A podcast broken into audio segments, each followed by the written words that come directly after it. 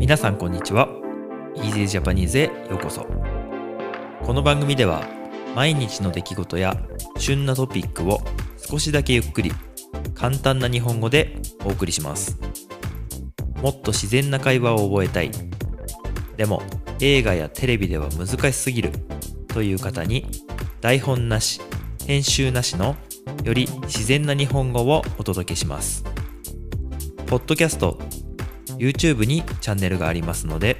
お好きな方でお楽しみください。今日もよろしくお願いします。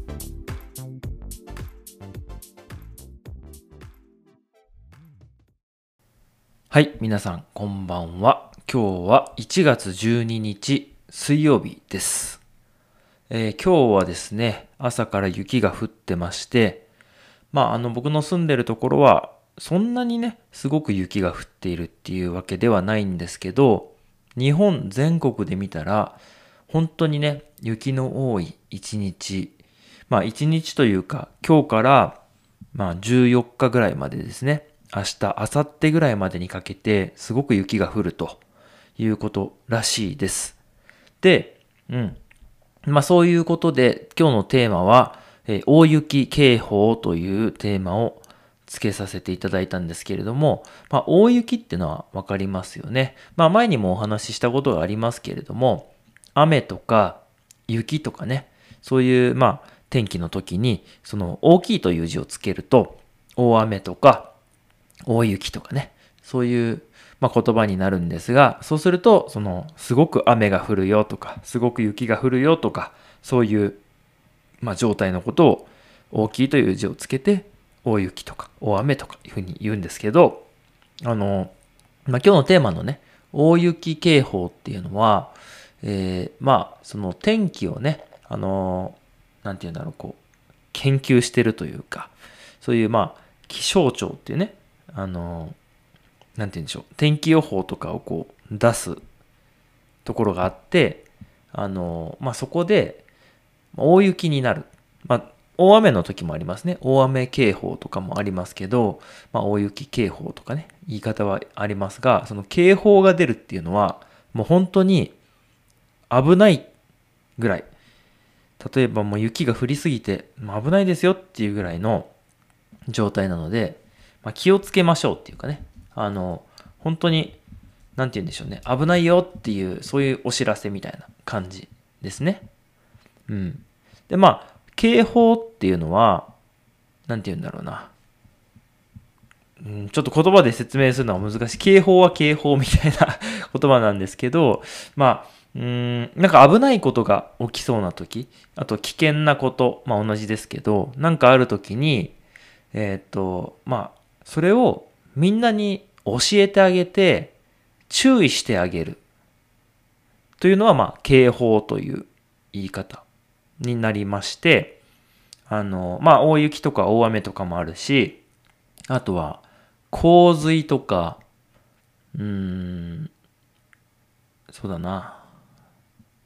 洪水とか、あとは暴風。風が強いっていうことですね。うん。あとは、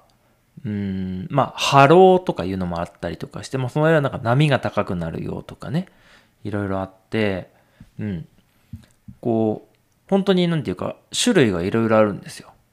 で、日本は、この、危ないよっていうことをみんなにお知らせするのを、まあ、テレビとかでもやるし、あと、本当に、本当にやばい時は、あの、スマホに来ますね。あの、通知が来ます。スマホがこう、ピコピコ鳴って、えっ、と、気をつけてくださいねとか、まあ、洪水で水が流れてくるかもしれないから気をつけてくださいねとか、そういう、まあ、警報ってのが流れたりとか、ありますね。うん。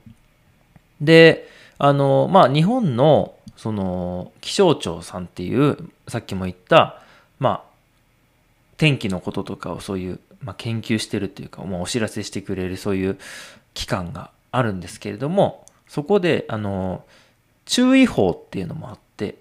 まあ、同じような感じなんですよね。まあ、注意報と警報っていうのがあって、例えば、大雨とか大雪でも、大雨注意報とか大雪注意報っていうのがあるんですよ。で、まあ注意報っていうのは、えー、まあ警報よりは一個こう、下というか、まあ注意してねっていう感じ。まあ信号で言ったら黄色みたいな感じですね。道路の信号で言ったら。で、えー、警報っていうのはもう赤です。警報は本当にもう本当にこれはまずいぞっていう時にこうなるんですけど、この、このね、えー、今日、明日、明後日の雪に関しては、もう大雪の警報が出るレベルの、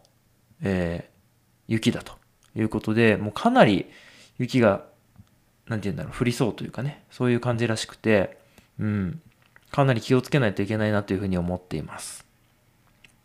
なんか多いところだったら何センチ積もりそうですよとか、あとは1時間に何センチ積もりそうですよとかっていうのをテレビで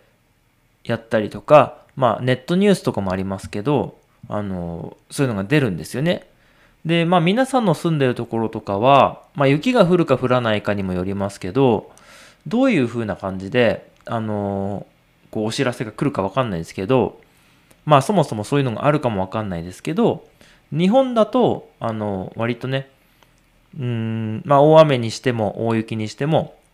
この辺だと、えー、まあ、雨だったら何ミリ雨が降りますとか、あとは雪だったら、えー、何センチ雪が積もりますとか、そういうことをね、テレビでやってくれて、まあ、それを、まあ、元に、まあ、今日はちょっと出かけるのをやめておこうとか、えっ、と、まあそういう会社どうしようかなとかそういうことを判断していくわけなんですけれども、どうですかね？皆さんの住んでる国とか地域は天気予報はどんな感じでしょうか？結構僕が思うに、うん、まあ日本の天気予報は割と当たるかなと思っていて、で、まあ僕あの自然をね相手にして風景写真とかを撮ったりするまあ、フォトグラファーでもあるので、自分で、まあ、その、雨雲とかのそのレーダーを見て、まあ、自分で考えて、あ、雪降るなとか雨降るなとかっていうのを考えたりするので、あのー、まあ、予報がなくても自分で見てやれるんですけど、でも、その、日本の天気予報は結構役に立つなというふうには思います。でも、うーん、まあ、僕、例えばですけど、ノルウェーとかアイスランドとかね、あの、例えばオーロラを見に行ったりするときとか、写真撮りに行ったりすることが結構、まあ今までにも何度かあるんですけど、まああっちのね、そ、そのあたりのこう、北欧って言われてるね、北ヨーロッパの方の天気予報のウェブサイトとかは、ものすごく優れてて、オーロラ予報とか、あとはその、雲も、この高さにはこれぐらいの雲、それより高い高さはこれぐらいの雲とか結構その空のね高さによってその雲の図が分かれてたりするのが普通に見れたりとかまあ日本でもねあの普通に見れるんですけどあのみんなね結構見てやってるのをなんかねそういう何て言うんだろう他の人たちがやってるのを見てあ結構進んでるなっていうふうに情報が多いなっていうふうに思いました。まあ日本はオーロラとかは見れないので、まあそのオーロラが強いとか弱いとかの予報を、あの意味がないっていうのもありますけど、でも、うん。まあいろいろ選べるといいかなっていう感じはしますね。うん。まあちょっと話が逸れてしまいましたけど、うん。まあ今日はね、大雪の警報が出るレベルの雪が降っていて、まあこれからまた降ると。で、まあ皆さん気をつけてくださいよっていうような、まあそんなお話になります。はい。ということで、えー、今日ね、本当にこれから明日、明後日にかけて、特に日本海側ですね。あの、まあ、例えばですけど、えー、新潟県とか、富山県、石川県、福井県とかね、あとはま京都とか、兵庫県の方、あっちの、まあ、日本海側って言いますね。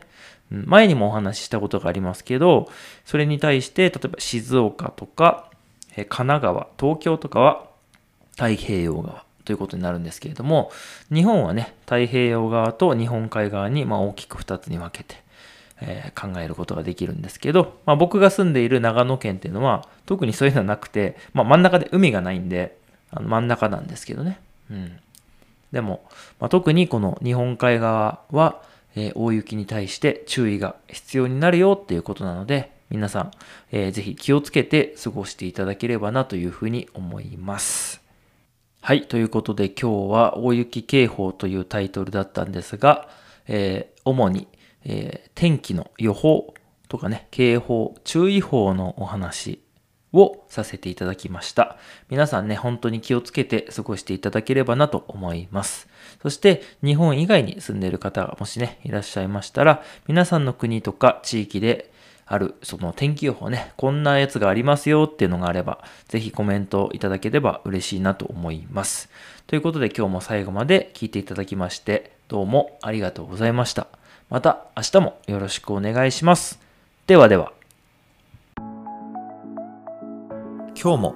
最後まで聞いていただいてありがとうございました。この番組は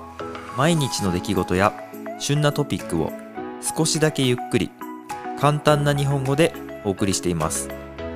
ポッドキャスト、YouTube のフォロー、チャンネル登録をお願いします。それではまた次回の Easy Japanese でお会いしましょう。ではでは。